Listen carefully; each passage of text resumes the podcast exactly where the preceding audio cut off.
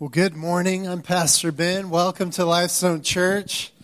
Uh, I'm inspired by my wife's comment of living the dream. okay. Um, well, happy Easter. Band, you guys are awesome. Uh, they have put in a lot of time and effort and so talented. Uh, if I could pick my talents, it'd be one of those, but um, thank you guys, and thank you all you volunteers, everybody at Lifestone. Just uh, so many people serve, and and uh, because they care about reaching as many people as possible with the truth of who Jesus is and what He offers. Today, as we celebrate Easter, what does it even mean? Easter. I mean, just the word. I'm getting real technical this morning as I start. Uh, Easter. What I, I don't. I can't think of another word like it uh, I'm kind of uh, interested in these kind of things. I, I, like to see where the origin of, of that word comes from. Does that point to, you know, something spiritual? And there's a lot of controversy actually uh, about what that means. When you look at almost every other language, their name uh, for Easter has to do with the Passover, uh, because Jesus uh, gives his life. Uh, he's the ultimate Passover lamb, and, and that's when that takes place, the crucifixion over that Passover weekend, and um, or resurrection or Resurrection Sunday. And so we know that Easter, what that means is Resurrection Sunday. Sometimes people want to just say, hey, so we're not confused. Let's just call it what it is Resurrection Sunday. Happy Resurrection Sunday. Now, I'm simple. This is how I think of and try to remember what Easter means. It's a good way, I think, to teach little kids. Easter, you just take off the ER of Easter and you have East, right? And the sun rises in the east. It's a celebration of Jesus rising. And he actually rose with the sun, is the account that we have in Scripture. Is that at the break of dawn, as we sang earlier, is when Jesus rose uh, from the grave. And that's what we're celebrating here this morning. Um, and, and to do that, we're going to do something kind of interesting, a little different than, than what, how we typically do things. Um, you don't have to hear me the whole time. Yeah, I got a woo out of that. All right. I don't know how to feel about that. Um, but I don't know, you know, why you've come here this morning. Maybe you're celebrating who Jesus is, the resurrection, what the implications of that means in your life. Maybe you just feel an obligation to show up to church on Easter, and, and we're, we're glad you're here. Maybe you're trying to appease a family member or something like that, or look for some free candies or a photo with the Easter bunny or something like that. Um, you know, we're really glad that you're here this morning, regardless of, of why you might be here. But we want to share with you what we think is the most important event in history.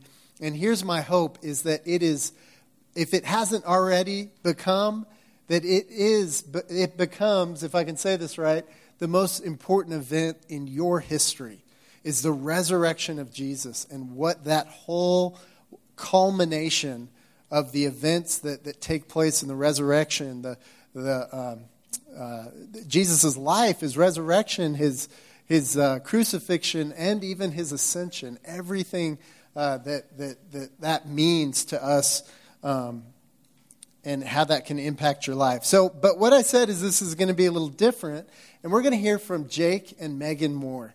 Um, I love these guys. Um, I, I, got to know Megan four years ago. This is what made me think about this. Is four years ago was Megan's first time at Lifestone at, at Easter.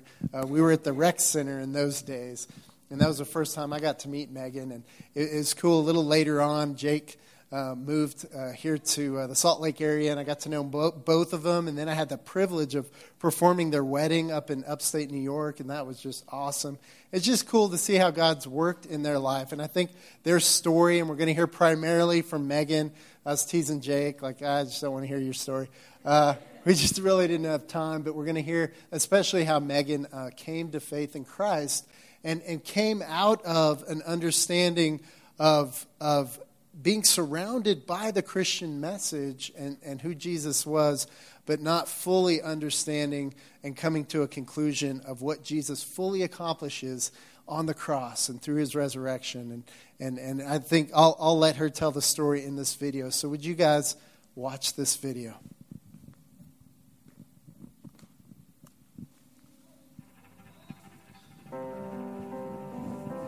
we met through a friend, and um, I guess we went on a date, first official date, a couple days later. I was living in DC at the time, and he was living out in Virginia. And so he had reached out and sent, I think, a couple options, or or maybe just said, "Hey, how about this place?" Um, and I uh, typed it into Google, and I'm like, and it was like a 45 minute drive. But in DC, that's pretty common. So I was like, "Yeah, that sounds great," and I didn't want to seem high maintenance or difficult. So um, I didn't want to say actually that's 45 minutes away. So yeah, yeah. So then, what? A year later, we were driving through his neighborhood, and we drive by La Madeleine. I was like, "Hey, isn't that where we had our first date? It was around the corner." It's like five minutes away Yeah. from me. He's like, "Oh, I hope you never find out." So we had just met. We were formulating a relationship. We were, you know, really connecting. Um, but soon into that, you know, she was promoting to a new job. our HR called me one day just out of the blue. I hadn't heard anything for a year.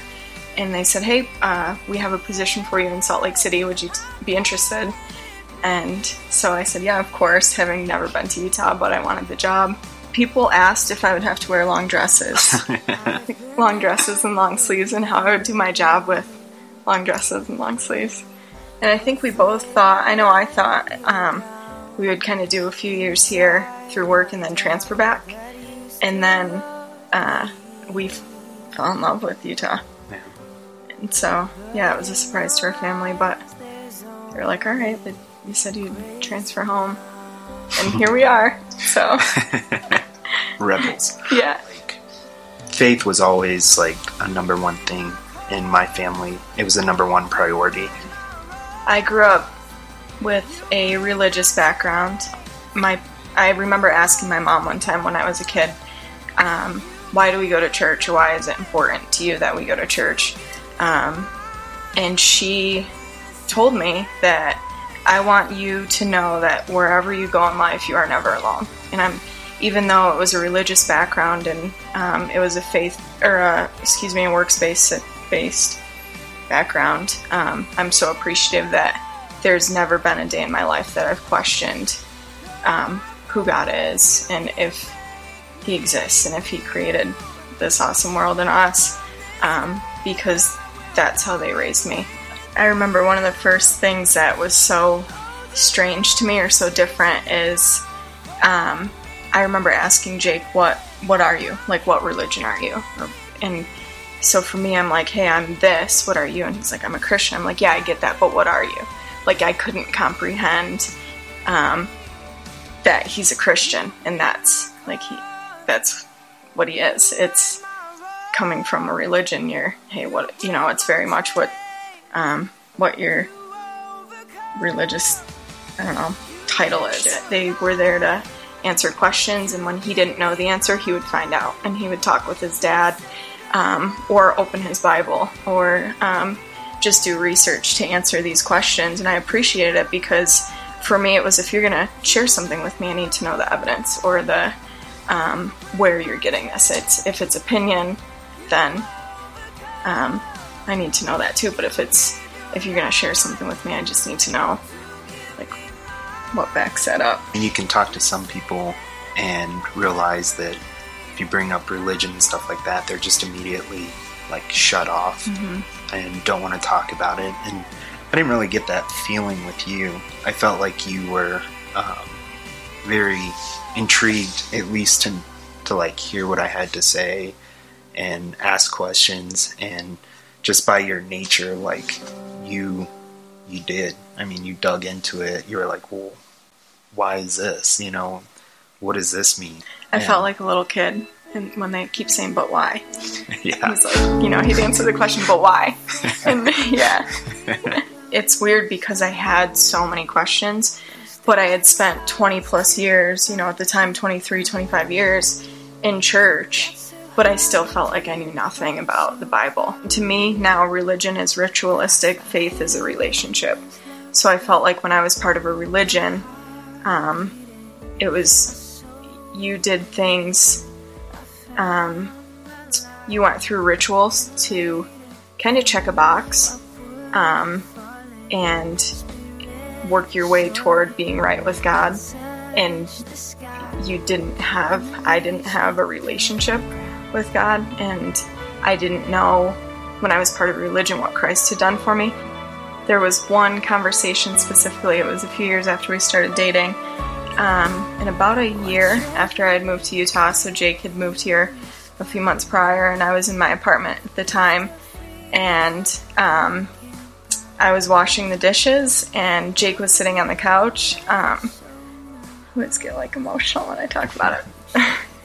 it's good. And I, I, can't remember if we were having a conversation or if it just clicked.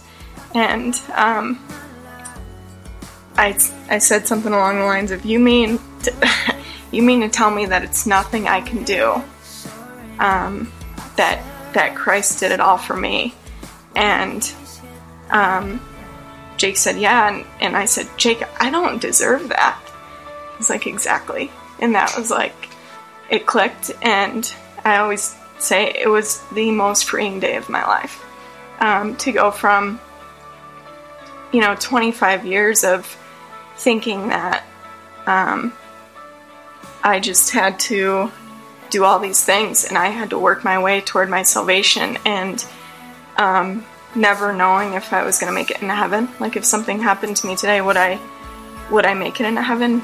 Did I go to confession recently enough um, to know that He did it all for us? And gosh, I don't deserve that, and that is incredible. One of the the biggest things that's different now, prior to really having that relationship and understanding, was um, I used to experience happiness and now I experience joy, like just pure joy.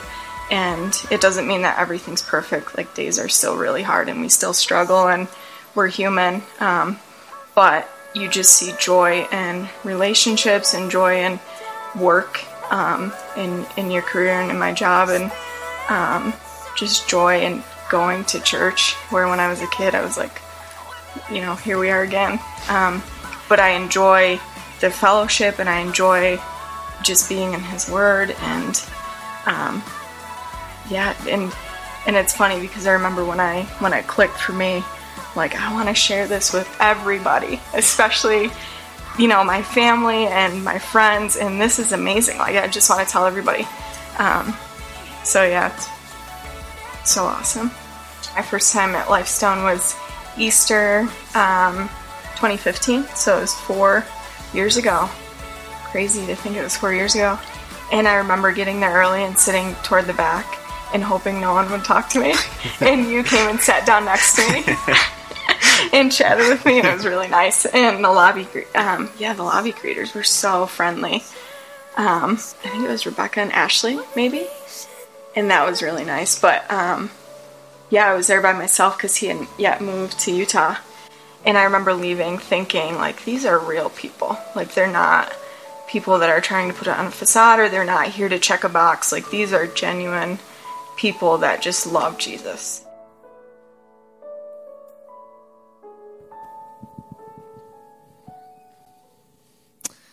So I love I love hearing that story. I love um, just how that speaks to I think so many people. I used to try to just put people in two categories and say, okay, you're either someone who has accepted Jesus or you're someone who hasn't. And, and uh, so you have this eternal life in Christ or you don't. But really, when you think, it's more complex than that of, of people who ha- haven't fully known this life in Christ, that, that some people think they do understand and know the story and know what Christ has done. And, and it's only through kind of seeing Scripture and, and having other believers show and reveal um, what the full message is. And, and I love what Megan said about how that it was the most freeing thing in the world. And, and I just I hear her share that, and I just see like uh, the, just this weight of religious guilt and religious effort and, and worry and lack of peace and assurance.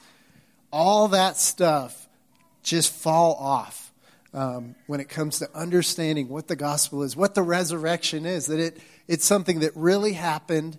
And the reason it really happened, just quickly, uh, in the last portion of, of the service here this morning, I want to share uh, just what's in your program to fill out there. And uh, the, the first deal is number one, we have a real problem. We need a real resurrection because we have a real problem. I have a real problem. Um, and this problem is called sin. And some people hear that and they're like, oh, you're one of those churches, tell me what a sinner I am. And yeah, it sounds kind of churchy and religious and stained glass, but what sin means is we've done our own thing. We've lived life on our terms, and we have rejected the fact that we are created by God to live for Him, to find our purpose in Him, to, um, uh, to uh, I'm sorry, we were created for Him. And, and, and what sin is, is saying, I'm going against that, and I'm going against what He calls me, how He calls me to live, and I'm just going to be the boss of my own life. And, and in Romans 3.23, it says this about who has done that. For all have sinned. Very just common, basic uh, verse that a lot of people use to point this truth out. And we have to start at this place because without this understanding, there is no need for the resurrection. There's no need for what Jesus came and did. There's no need for the cross. But, but if we understand that the reason he went to the cross was because of me, because of my rebellion and my sin, and I can't do anything to cover it, and, and to uh, the only thing I can do is give my life, and then I cannot have an eternal relationship with God. And so um, that's the, the big problem that we have. Now, you millennials out there, stick with me. I love you, but some of you guys are thinking, this isn't a safe place. I'm being attacked as a sinner, that I'm not good enough. And I'm just kind of kidding with you guys. Um, I love millennials. I hung out with them for like a decade of, of ministry and, and, and did stuff with them. But this isn't, I say that because it's not a popular point and message. But if we don't get here and understand this and embrace this, because the Bible says, well, hey, what if we did all this religious? That's what religion does and what Megan expressed. Like, religion says, hey, if I do enough religious things, if I do enough rituals, or if I do enough good works, then that can make up for my sin. And the Bible says, no, no, no. All that stuff is tainted by the fact that you are full of sin and that God is so holy and so perfect and, and so separated from us at such a different level that we can't approach him. The Bible says all of our righteous works are like filthy rags, that there's no way that we can, we can make that up. So if we don't know that, the, the, the cross and the resurrection just loses its meaning and its effectiveness. And uh, some people, as they approach this, this uh, problem of sin, they, they just go to denial mode. And here's different ways we deny. We say, okay, either, well, this is just a, a bunch of religious hooey, and um, can I say, am I old enough to say hooey? I think so. Like, that's what my grandpa would say. Um, or, um, you know, this is just all made up. This is a way to control people, just made up and like give people guilt and stuff. So we just deny that there is a God and a creator and that, you know, we just happened to just the world just happened through you know weird natural uh, processes that we develop complicated theories of how that happened. Uh, 1 John 1 9 says, If we claim we have no sin, we are only fooling ourselves and not living in the truth. That it's important to know the truth. I, I love that we serve a God that the Bible and, and Jesus himself identifies as the truth.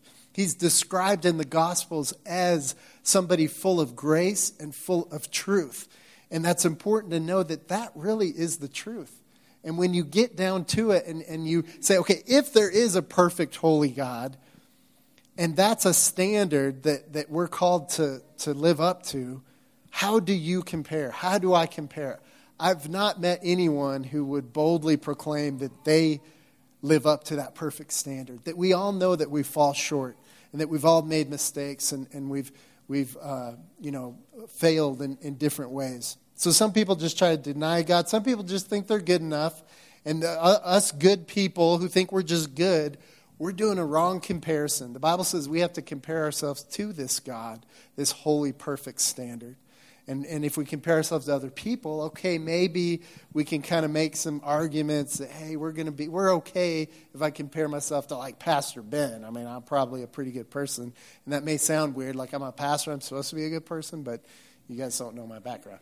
Um, and, uh, and then there's some people, they just give up. They're like, I'm here for the Easter pictures and the candy.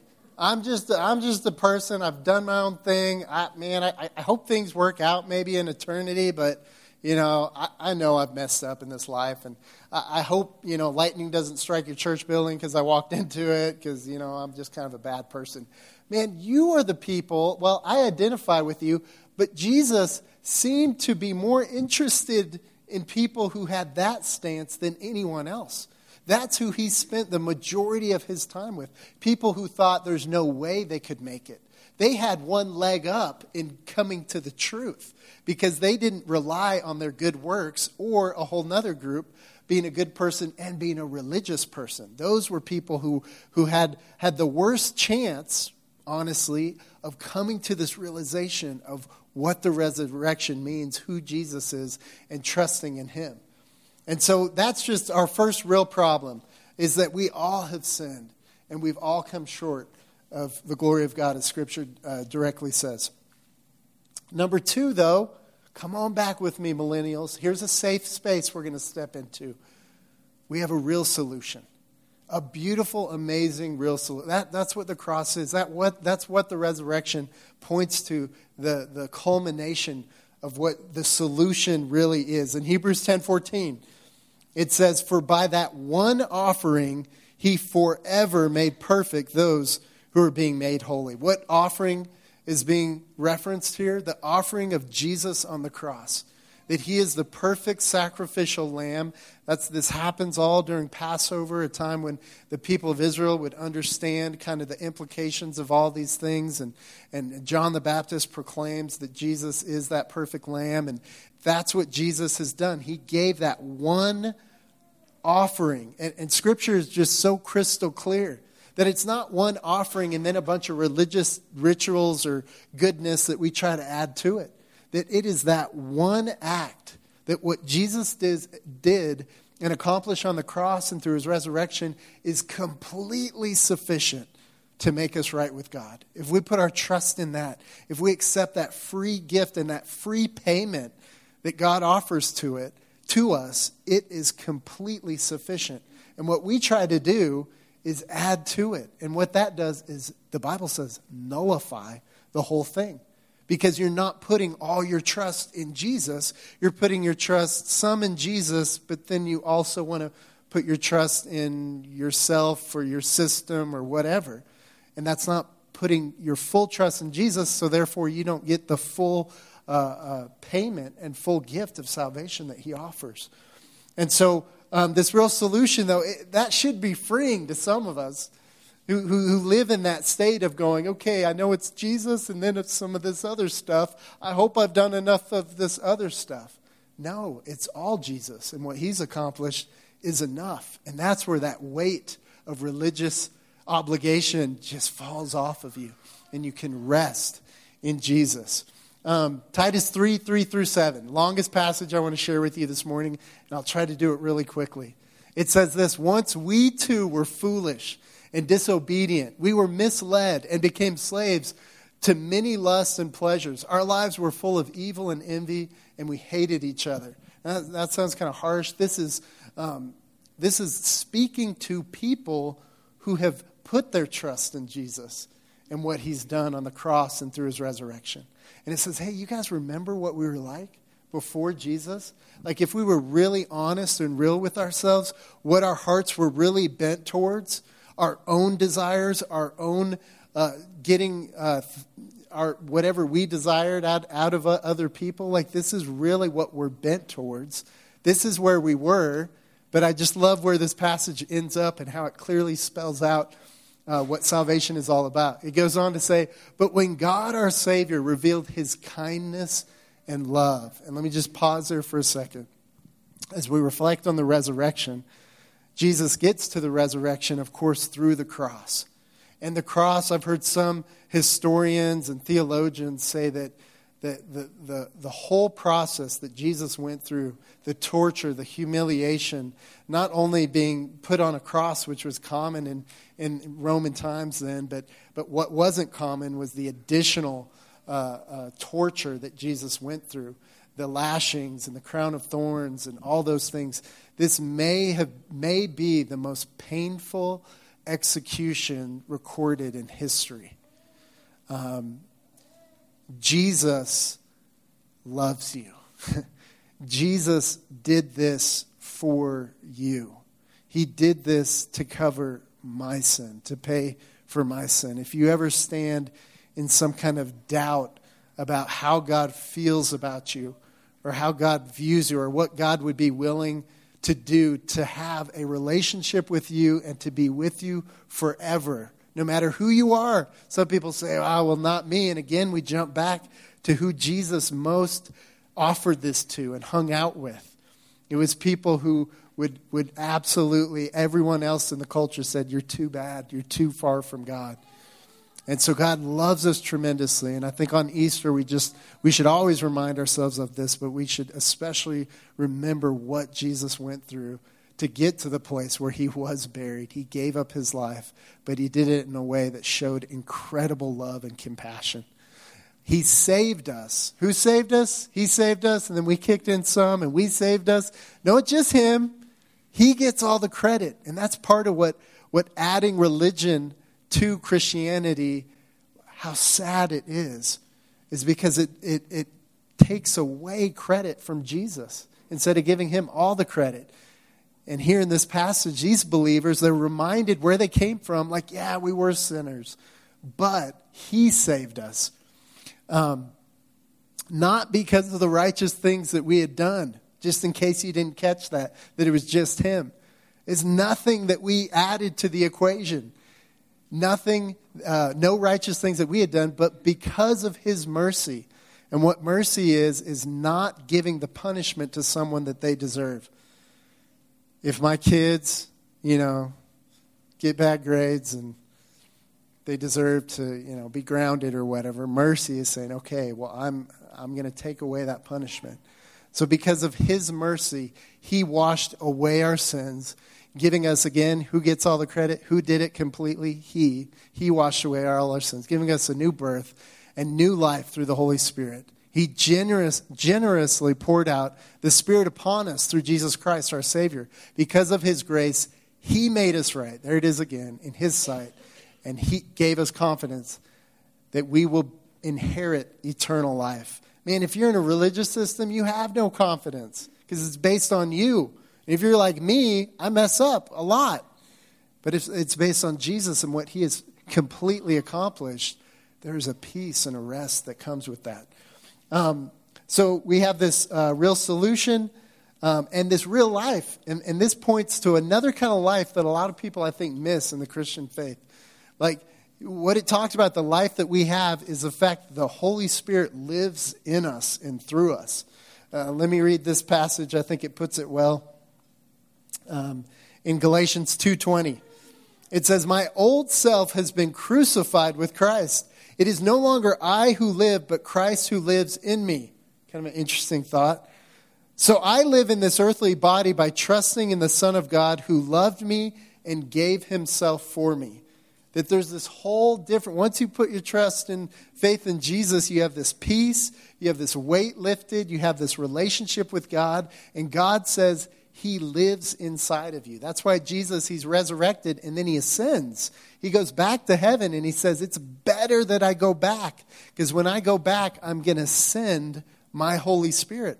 And the Holy Spirit resides in a believer to live out the life that God wants you to live. The Holy Spirit empowers us, gives us strength, and gives us motivation to live for God. So that's the real life that's offered in the Christian life. Um, not only does Jesus accomplish all that's necessary to make you worthy or righteous, he then does that and gives you this incredible gift of the Holy Spirit. The um, number four is just to wrap it up and try to make it short this morning. We have a real choice. Um, and the choice is to accept this offer, this incredible, the greatest gift you'll ever be extended, is what Jesus has offered to every person who would simply receive it and place their trust and faith in Him. He doesn't force it on anyone. Uh, that's not a loving relationship. You can't force a loving relationship. And that's what He desires to have with you. That's what you're created to, to do and to, to have. That's another part, jumping back to the life that He offers us is, is the life, tr- finding real life is being freed from. Some people think real life is doing whatever I want. No, when you do whatever you want and you give in to your, your bent away from doing things God's way and focusing everything on yourself, what comes with it is hurting other people, condemnation, guilt, not, not finding the reason and purpose you were created. But, but finding real life is finding the life that you were created to have. Your Creator made you to have a relationship with you, He made you to live this life for His purpose and His will. And when you discover that, you find this, this true real life. But it's your choice, He doesn't force it on anyone. And in the simplest of terms, the Bible gives us a choice of how we can accept this. And here's uh, the last verse I want to share with you in Romans 10 9. It says, If you openly declare that Jesus is Lord and believe in your heart that God raised him from the dead, you will be saved. And that don't get too too hung up on, on maybe, oh no, what is this formula I need to I need to say or do or believe? No, it's simply just saying, um, putting your trust and confidence in Jesus and Jesus alone brings you into relationship with God and, and extends, you receive that free gift that, that Jesus uh, paid for you on the cross. And, and the last group I just want to talk to this morning are the people like me. I'm like a big skeptic. Okay, I think it's because I don't want to look dumb, for one thing. And I just, I don't know, I have that skeptical nature. It runs in my family. Ask my wife. Um, and, and I don't want to just accept things at face value. And, and I don't want to get suckered into any kind of system. I don't want to give my life away to something that's not real. Um, and I love that we have a God that does not ask you to have blind faith, never asks for blind faith. He gives us incredible, incredible. I'm making up words. It's Easter. I can do what I want. I'm a pastor. I can make up a word on Easter, I guess. No, he, he gives us incredible, incredible evidence. Sorry, go again. Amazing evidence of the truthfulness of the resurrection. I love the quote. I just had to throw it in your program there at the end. That from this Harvard law professor saying that the resurrection is perhaps the most provable, provable historical event in history. It is crazy. It's something, as a skeptic, I, I, had those big questions. I said, well, why should I trust that? What if I just grew up in this part of the world and I was taught this religious system? Like, you, you know, I should just accept this because this is the culture I'm in or what? And I examined and I looked at the evidence of, of other faith systems and, and, and the Christian faith. And the Christian faith is incredibly unique. It's based on hard, real evidence. Um, and, and the resurrection, as we celebrate it here on Easter morning, is the greatest, greatest evidence that, that, that God has given us. I mean, Jesus came on the scene. Just think of the pattern of God through the whole Old Testament. When he asked people to follow him and, and, and, and you know, follow his, his plans and everything, he gives incredible evidence and miraculous signs and, and, and, and calls out to people specifically. When Jesus comes on the scene, he fulfills prophecy that is impossible to be fulfilled by any person, mathematically impossible. And he fulfills hundreds and hundreds of prophecies, some that are hundreds and hundreds of years old. Um, he comes on the scene and, and he performs miracles. Like, if, if God's in our midst and someone's claiming some crazy idea like, hey, I'm, I'm God here in the flesh, um, I'm not just going to go, hey, you seem like a nice guy, okay and of course, the people didn't do that. So, what did Jesus do? He fulfilled the prophecy, and then he had supernatural evidence through miracles. And, and we have accounts, incredible eyewitness accounts, that, that have all the markings of accuracy, of historical accuracy. That's why someone as, as smart as a Harvard law professor would make that kind of claim. And so I say all that just because uh, Christianity is, is, and what God calls you to in putting your trust in Jesus is not blind faith. And that's the kind of faith, the kind of just emotional uh, draw that, that other faith systems will rely upon or manipulation. But, but God says, Test me. And there's no sacred cow in, in coming to me. I'm big enough. I can handle your skepticism, I can handle your questions. And so the resurrection is incredible, incredible evidence, there we go again, of, the, of, of who Jesus is and what he's accomplished.